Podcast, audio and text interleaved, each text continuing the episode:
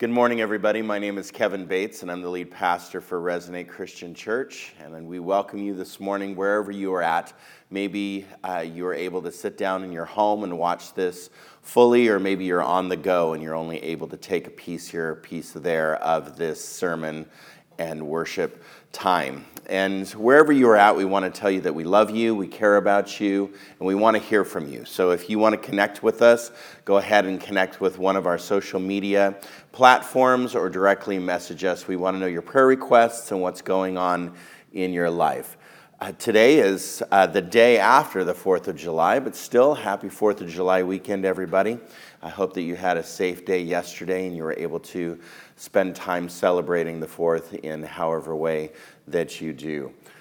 Our desire uh, each and every week is to do this broadcast at 10 o'clock. We also have a 9:30 coffee time if you want to jump in on a Zoom chat for coffee uh, and fellowship, just to connect with one of our pastors or connect with uh, the congregation, you can.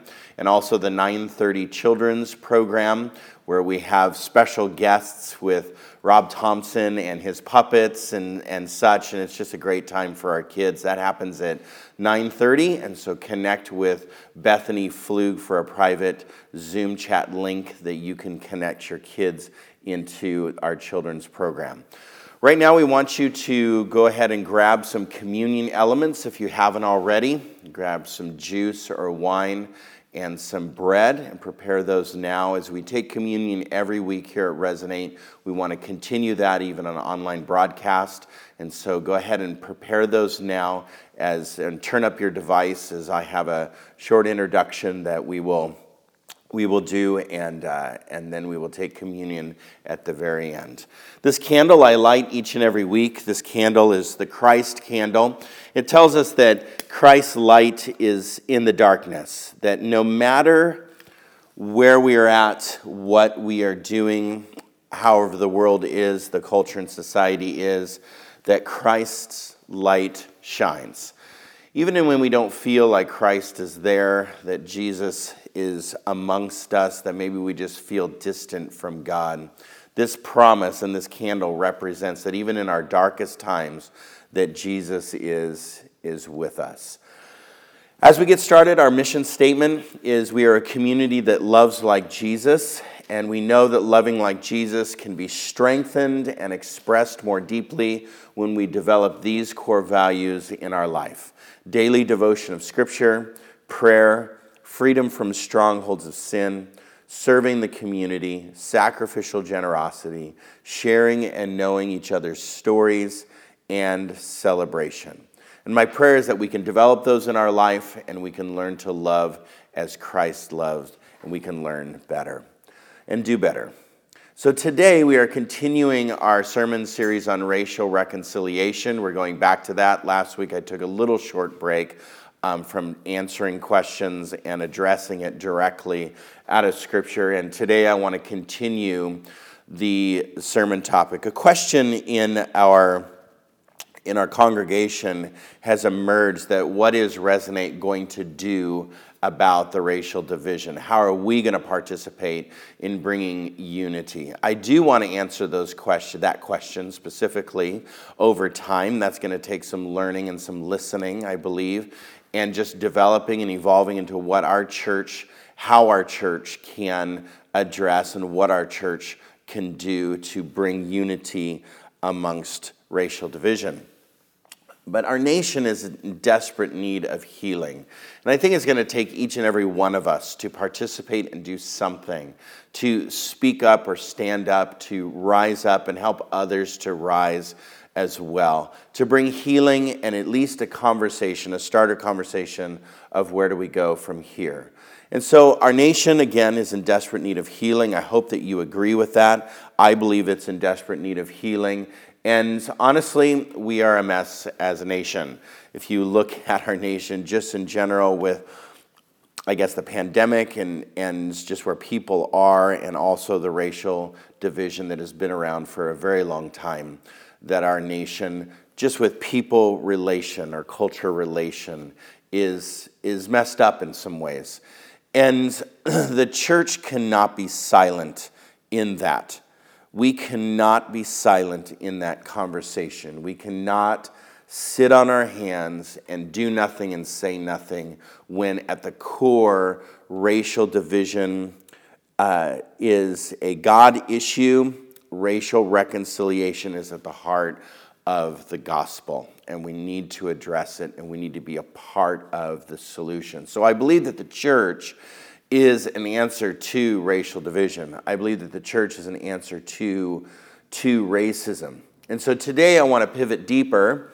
I want to go deeper into scripture and make sure that we are grounded in this topic of racial reconciliation and that we are that our grounding is biblical that we're not just taking opinions or political opinions and adopting those without any biblical grounding. I want to start there and in a sense not necessarily start over but but start there in grounding us in a biblical perspective of where racism especially in the united states has come from and also uh, making sure that we have a biblical message when it comes to racial reconciliation, how to bring uh, unity to the people. There's a lot of comments and opinions flying around about racial reconciliation and racial division. And what's definitely concerning me is a lot of the, the anti voices or the, the critical voices of, of racial reconciliation um, is coming from a larger Christian community. I believe that the Christian community gets afraid of things sometimes that feels outside of the normal. And so we react as Christian community, the larger Big C church, we react in pretty, um, I would say, erring on the side of criticism and rightness versus erring on the side of history of love and kindness. Once I preached a sermon that would I rather uh, what I do I rather do I want to be right or do I want to be kind? I believe that the church and Jesus and his gospel message preaches love over everything. And so our job is to not make sure that everyone is right. Our job is to love and to be kind. And one of the fruit of the spirits, of course, the fruit of the spirit um, includes kindness and love. And so we need to we need to embrace the side of history that embraces love and kindness. In Titus 2:11, it says this, "The grace of God has appeared, bringing salvation to all people." So one of the foundational ideas of racial reconciliation is right there in Titus 2 where we see that salvation wasn't just for a certain people, it wasn't just for a class of people or a race of people or a nation of people. salvation was for all people, the whole human race. It was for everybody. Jesus came for everybody. Jesus died for everybody. Jesus resurrected for everybody, and he promised to return to everybody. And so when you think about when you think about Jesus and coming and the gospel and the idea of the cross and what the cross means, the cross wasn't just for a certain people that looked a certain way or even believed a certain way. The cross was for everyone. And it sounds, according to Scripture, foolishness, but it is for salvation for all who believe. So God never made a person that he doesn't love. God never made a person that he doesn't want in heaven. God never made a person he doesn't have a purpose for in life. God never made a person that Jesus didn't die for. Race was God's idea. And I would say that God, his love is so big, his love is so broad and high and wide, is the, is the grace and the goodness of God, that He loves every shape, He loves every color, He loves every background, and He loves every race. Because creation was God's idea in the first place. It wasn't my idea, it was God's idea. Creation was God's idea right from the beginning. He created us as the image of God, and we are all created equal in the sight of God. But yet, where do we go wrong? Because if race was God's idea and all people are created equal, then how did we go astray? Well, I would say that the church has been at the center of the conversation and also the, the, the dilemma and the emergence of racial division. The church has been at the center of that, that crisis. And we need to own that. We need to address that. And we need to be a church that's different than that. We need to be at the center of the conversation of reconciliation, not at the center of division and segregation. And so, if you look at how Christians, and it's very normal for Christians to do this, if you look at how Christians treat uh, their opinions. A lot of Christians try to take a cultural opinion that they have adopted, a societal opinion that they have adopted, and they take scripture and they try to pack that opinion to make it true or to try to prove their point. We all do this. We all do it to a degree where we have an opinion that we think is right, and then we take scripture and God language and we put it around that idea or that opinion um, or, or that thought, and we then speak it out to our friends, we speak it out to the world to try to prove that I am right. And usually that is in contradiction to some other opinion that we believe is, is wrong.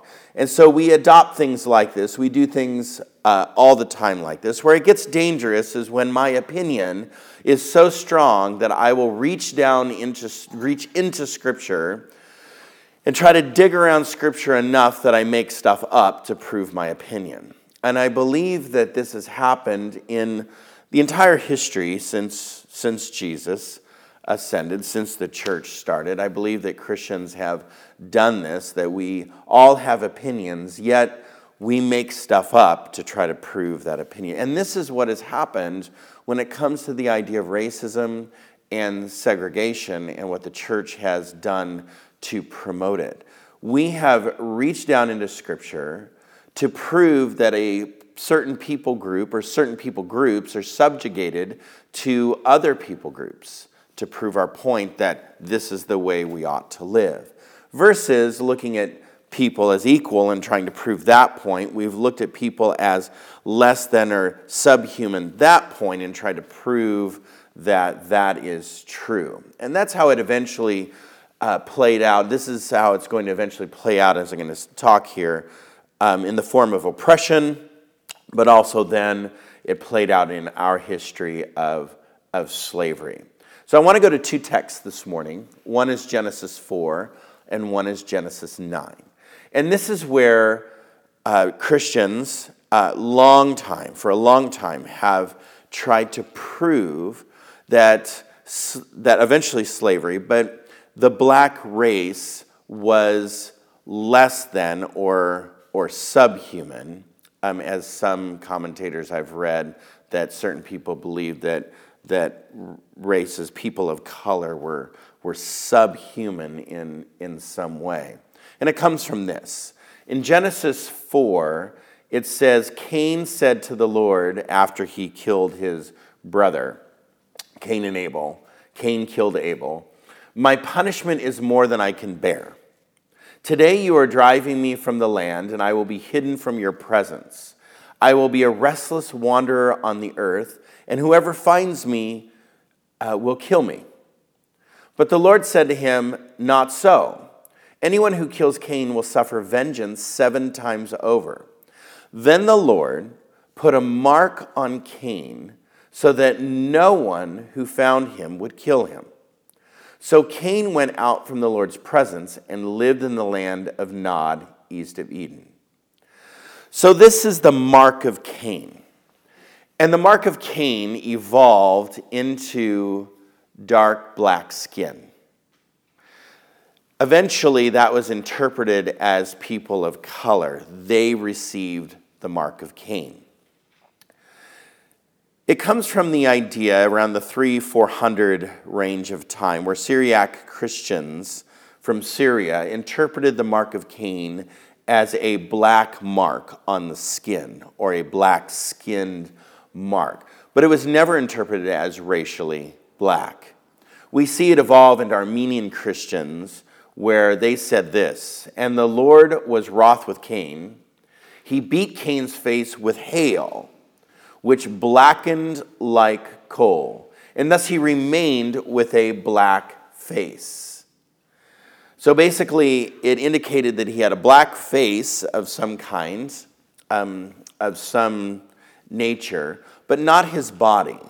It was never racially charged. It was never his whole body was changed or his race was changed at this point.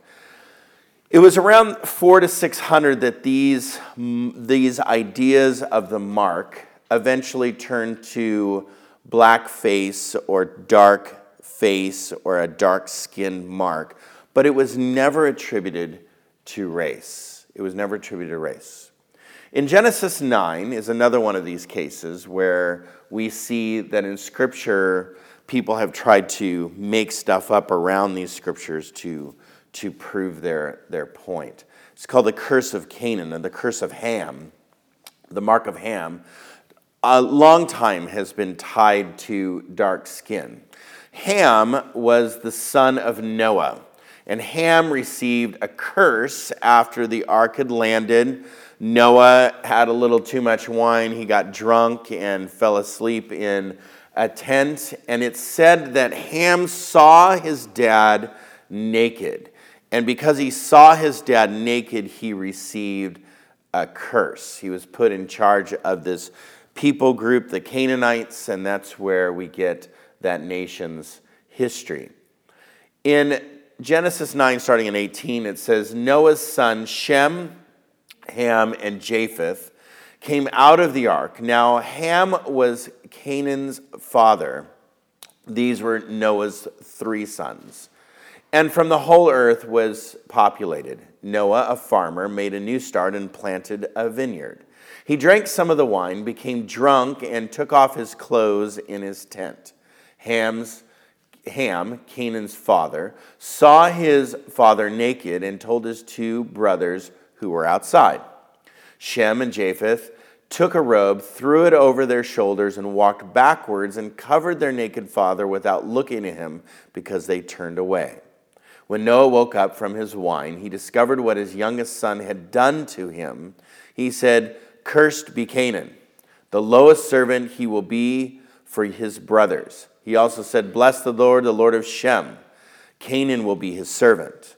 May God give space to Japheth he will live in Shem's tents, and Canaan will be his servant. So if you look closely, you don't see anything about dark skin there. You don't see anything about a mark of uh, Canaan or a mark of Ham, the curse of Ham, being that of, of dark skin. Um, there's so much more around this scripture that is not unpacked. Number one, the euphemism of he saw his dad naked actually means that either one of two things happened. He castrated his dad, which sounds pretty horrific, but that happened back then. Castrated his dad. Or number two, he had sex with his dad. So one of the two things happened. That's why he woke up from the wine and saw what his son had done to him. So it's a little more extreme than just seeing his dad nude. Um, he actually had some kind of sexual encounter or some kind of castrated encounter with his, with his dad. Um, so he curses the Canaanites. In the medieval period, then this is reinterpreted. it's reinterpreted as the curse of Ham is that of dark skin. And it was taken and it was, it was, it was interpreted this way because people were trying to find the meaning of the name Ham. And Ham was thought to come from the Egyptian word Chem. Chem means dark soil. And so in Egypt, you had this enriched dark soil. It means black soil or the nutrients in the soil. But then, advancing that research, they basically thought that it came from the Hebrew word mafuham, which means uh, charcoal, which means dark black charcoal. Well, the problem with doing this is there's no evidence of the tie between the, the Hebrew name Ham and the Egyptian word Chem. And if you actually disambiguated the word mafuham, ham means warm. So the idea of ham, if you can think about warm ham on Christmas Day, ham means warm. It doesn't mean black and it doesn't mean charcoal, it means warm. So if you disambiguate the word, you don't even get to that point, and there's no evidence of the tie to the Egyptian people. Yet it was interpreted that way, and for now centuries, Christians have interpreted the curse of Ham and the mark of Cain as black skin. Well, during the American Protestant movement, here's your history lesson. During the American Protestant movement, that interpretation was fully embraced. Uh, we see that the curse of Ham turned into that was black people, and churches would segregate. There were white churches and there were black churches. The theology separated. There was white heaven and there was black heaven. There were black pastors who could not be ordained officially in the, in the Baptist movement. In certain dioceses, the priest would not be able to, in any way, or the person that was black wouldn't have even become a priest, but couldn't administer certain ideas or sacraments in the church. It wasn't until the late 90s that the Protestant movement actually apologized for their promotion, eh, creation, and perpetuation of segregation and, and slavery in America, in the United States. And so that's really disheartening. There's Christians all over the world that still perpetuate and persecute minorities in very progressive places in the world that you would think, wow, this is just a modern society. This is a place that we go and visit and travel to. This is a beautiful place.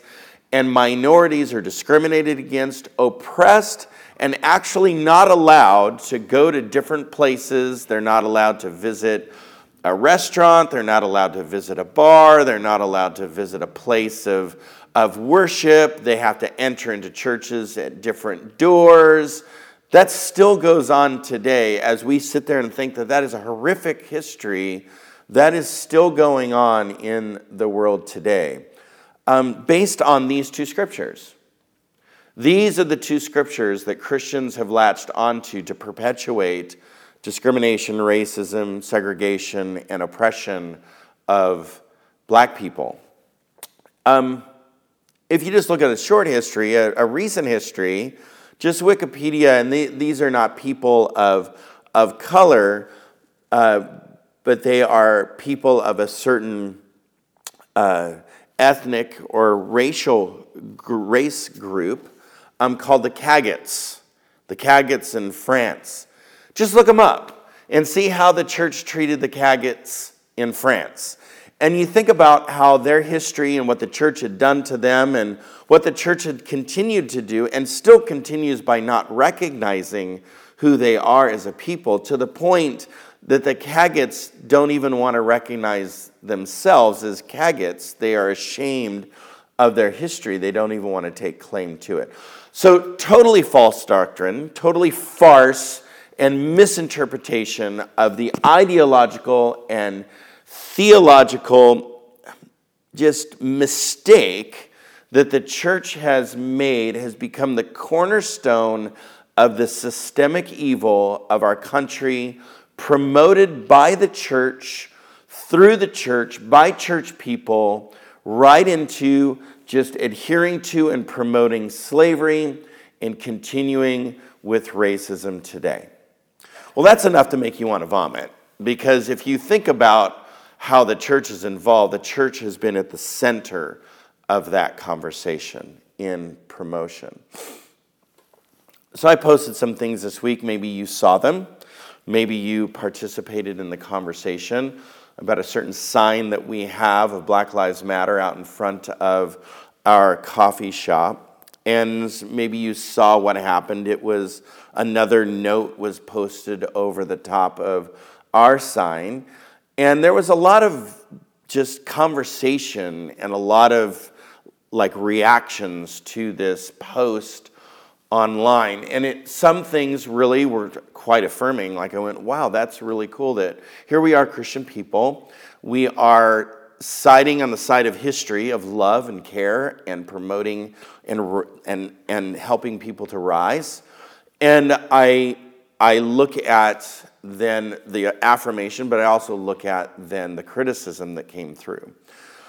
The criticism that came through was so disheartening because um, it was not borderline racist, it was blatantly racist. Not only was it blatantly racist, but it was blatantly white power, white supremacy racist. It was sickening what was coming across our channel to the point that at a certain point, I saw that it became a platform for that voice. And so I took it down because I did not want a platform or promote a platform that allowed a voice of bigotry and racism within our community. It was very real, very prevalent, very in your face, and very uncalled for at every level. The problem with the criticism is it was coming from people that I knew that were involved in the church, Universal.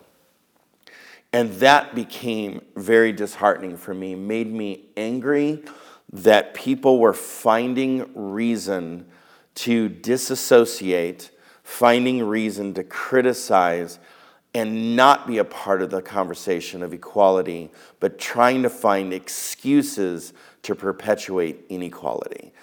Um, even if they didn't know they were doing it, that's what was happening. And so I would say that racism is a major issue for, for God. It is a major issue and needs to be a major issue for the church. Racial reconciliation is at the heart of the gospel, and we need to be a part of that conversation. We're not going to be silent on it, it's grounded in Scripture. That's where we need to be. It's not a minor issue. It's one of those issues that we, as at such a time as this, need to show up as, as the church. We need to be present at, as the church. We need to be a part of the solution and not a part of the problem. We need to repent for our history, uh, current history, and we need to move forward in the solution of how to bring a reconciliation and unity to, uh, to race and in the church uh, when it comes to race.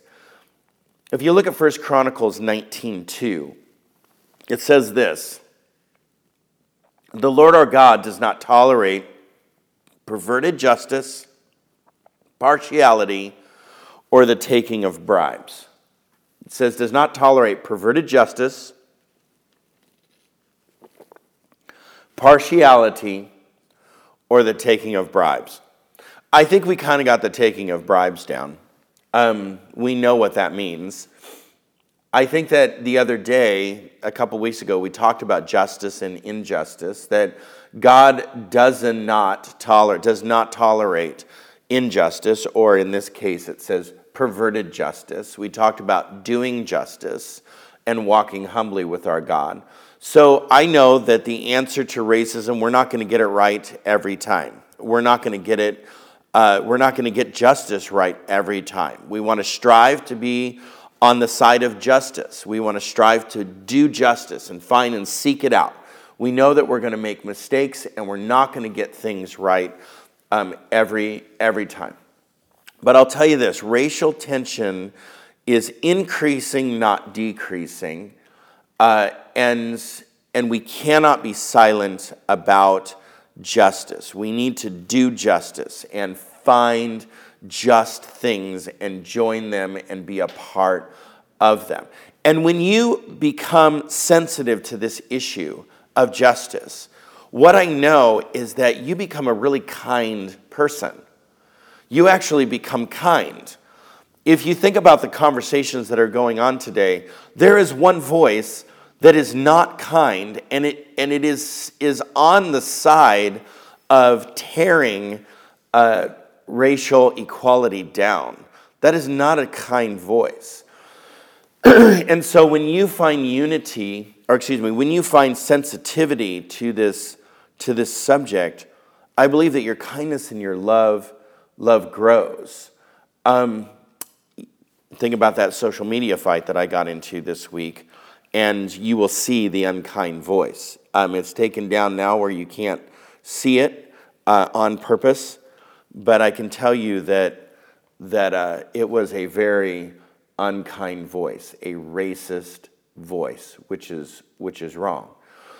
But if you think about this idea of partiality, that is the word for racism where you will lift up, that is the, the exact word for, in the original language, for racism, where God does not show or tolerate partiality. He does not show it and he does not tolerate it between the races. So God wants us to be a reconciler. He was the great reconciler in Jesus. He wants us to be a great reconciler as the church, and that means that you're an active bridge builder, that you are the bridges, you're acting as bridges between people. You're acting as bridges, in this case, between races, and that's where that's where we need to be. We don't need to be pulled apart more. We don't need to be more polarized. We don't need to be more distracted and divided. We don't need to be uh, basically blown apart. What we need to be is a peacemaker, to dig into the conversation and learn how to make peace. Not a peacekeeper. Peacekeepers are for those that are afraid of conflict. Jesus' kingdom, he's going to enter into the conflict. He's going to embrace the conflict in order to make peace. And so, blessed are the peacemakers because they are the children of God. So God wants us to be this kind of reconciler. so, why does God care about racial injustice so much? Well, I would say that it was never a part of his plan, that racial prejudice questions God's creation. When we are prejudiced in our, in our thought life, our words, and our actions, when it comes to different races, that is not uh, that questions God's creation at every level. We're actually telling God, you made a mistake. We're actually telling God, you are, you are not, uh, you did not create the world the way that it was intended to be because I am more important than this other, other person. And so there is a huge amount of arrogance in that viewpoint that prejudice is actually thinking that I am better than another person. And that's never what Jesus taught.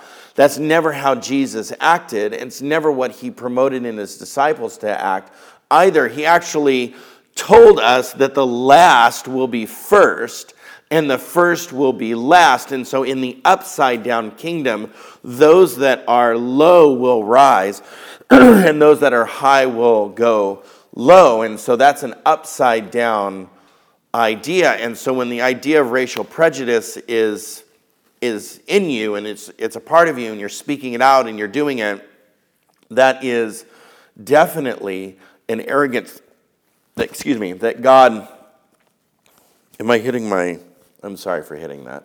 Okay, we're good? All right. So you can, I'm just getting passionate and all, all freaked out up here. Um, so racial prejudice is is an arrogant form of life, and it is wrong. In Acts 17, from one man, and we all came from this original source of humankind, God made every nation of men that they should inhabit the whole earth, and He determined the time set for them in the exact places where they would live. He made all people, every nation, every tribe, every race. You didn't choose your race, you didn't choose where you were born or in what fashion you were born or your parents or your background or your culture. You didn't choose that. God chose every single person from uh, this original source in Adam. God made every nation of men. So, one race in God's creation cannot be better, more important, or above any other race. Not any other race is subjugated, subjugated to another race. It's crazy to think that. And so, if you are prejudiced in your thinking and you have racial prejudice, that is a form of arrogance, but it's also a form of ignorance. When you think about what it means to be ignorant, it means you don't understand God. It means you don't understand humankind. It doesn't it means you don't understand culture. It means you don't understand the ways of life.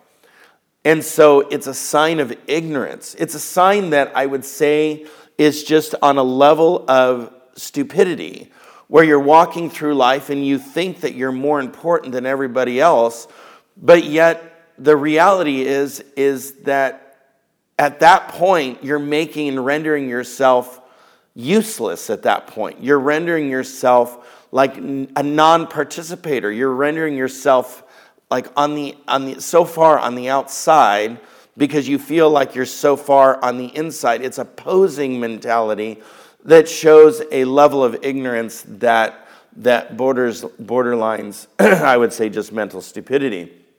So 1 John 2 11 says, Whoever hates his brother is in the darkness. It says, in the darkness. And if you, if you explicate that, it says walks around in the darkness. Basically, what he's saying is whoever hates his brother is evil. Whoever hates his brother is walking with the devil. And so, when it comes to these issues of, of prejudice or racial discrimination, I would just say it's evil and it's walking in, in darkness. So, the Bible is very clear about about one group thinking that they are more important than another group or downplaying or oppressing another person. It tells us to be full of, the Bible tells us to be full of compassion for others. It tells us to be full of empathy for others. It tells us to be full of, of, um, of friendship with others. It tells us to find equity with others. It tells us to go to the others. It doesn't tell us to separate from the others. And so, if you look at the narrative of Scripture, the narrative of God is the human race is to go, to find, to love, to be friends with what you think is, is other whether that be a Samaritan, as you know, like the Bible teaches the story of the Samaritans, or whether you think it's a barbarian, the person that's way on the outside in Scripture, that's thought of as, well, that person, as the Greeks would say, is a dog. You know, that, that Jesus promoted that we are to go and to come outside of our, our preferences to lay that evil down and to rise to that reconciliation occasion. Anything less than that is complete ignorance. It's walking around and what I would say is foolishness. But then to ground us into the last idea is it breaks the greatest commandment. And if you think about breaking the greatest commandment, when Jesus was asked, what is the greatest commandment? He gave two ideas. He said to love God and to love people. When he said to love God and to love people, he uses the and, and that word is kai. And kai in that language ties the first to the latter, the former to the latter. So to love God, you're loving people. And I've said this a billion times in this church, and I hope that we get it today that we love God, we will love people. And when we love people, that is loving God. It is the same command of love. So when we have racial prejudice, it shows a lack of love towards another person, towards a, a person that didn't have a choice in the way that they looked or the color of their skin. It's just because of your preference that we're showing a lack of love. That breaks the greatest command. That breaks what God intended us to be. That breaks what God intended us to do. And so when you are, and we are racially prejudiced, when who is my neighbor? Not them. Who is my neighbor? Only the people that look like me? That is just a sense of ignorance and arrogance that breaks, completely destroys what God created us to be. And so that brings then to the very last idea that racial prejudice is not just one of those just simple sins. Oh, I lied about Christmas presents. I lied about, you know, where we were going so I could surprise you on our on our vacation. Uh, I I hid something. I hid candy in, you know, my my closet because, you know, maybe my daughter hid candy in her closet and she gave the little lie. That's not just a little lie. That's not just a little sin. Racial prejudice is a serious sin. If, if you are if you are treating people according to their outward appearance of color and you are treating them outside of what God intended us and how He intended us to treat them, that is a law breaking, greatest commandment sin. That is at the, that is at the top of the list of, of breaking creation. And so when I look at that, you know, all sins are equal, and I understand that in the eyes of God. But seriously, there's consequences to different sins on earth. And when we look at the consequences of racial prejudice, and we look at the consequence of, of racism in general, we now see hundreds of years of cultural systemic evil. That is the consequence of breaking the greatest command with racism.